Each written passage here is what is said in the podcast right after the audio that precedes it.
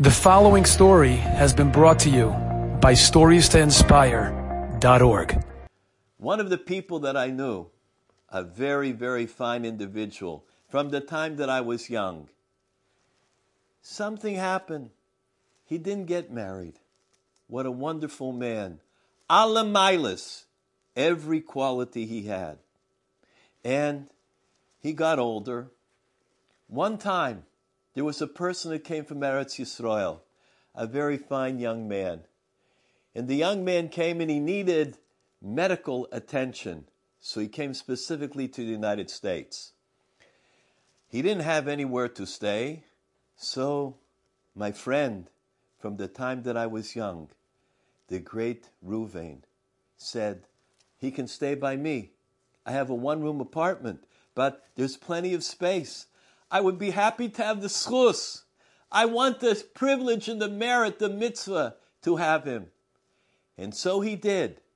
And this young man moved into his apartment for months. Ruvain took care of this young man. He saw to it that he had rides back and forth to the hospital. He saw to it that he had all the food that he needed and the drinks that he needed. He saw to it that it was completely quiet when this young man needed to rest. He was Moser Nefesh for this young man while he was here. Baruch Hashem, the young man had a refuah shalema. When he was leaving, he didn't know how to thank Ruvain. He said, Ein milim, it's impossible for me to thank you. I cannot do anything for you. I have no money. I cannot buy you a gift. There is only one thing that I could do. When I go back to Eretz Yisrael, I will go to one of the Makomos Hakedoshim and I will daven for you that you should find a zivug.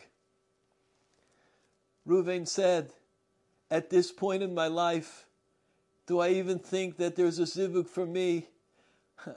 I'm a lost case. I'm a lost case.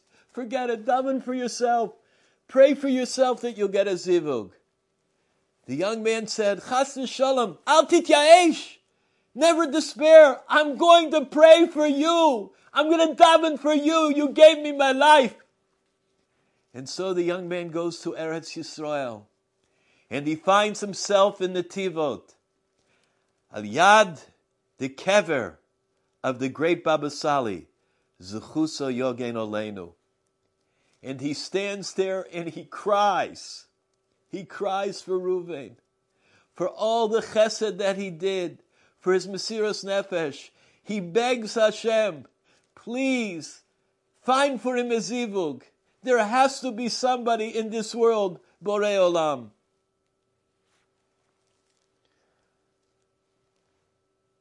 Ruvain gets a call on his telephone. The first call of this sort that he's had in months even years. It's a shadchan. There is a woman that is visiting from the western United States. She heard about him and would be interested in meeting to discuss the possibility of going out. Reuven was hesitant.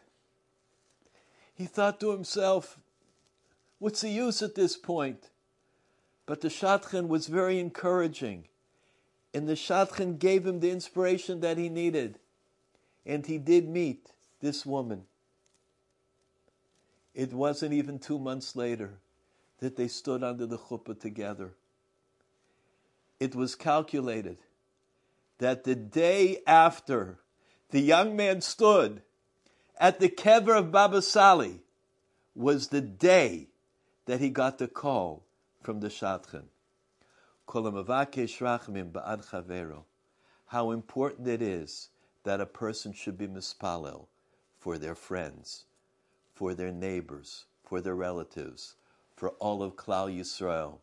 Enjoyed this story? Come again. Bring a friend. Stories to inspire.org.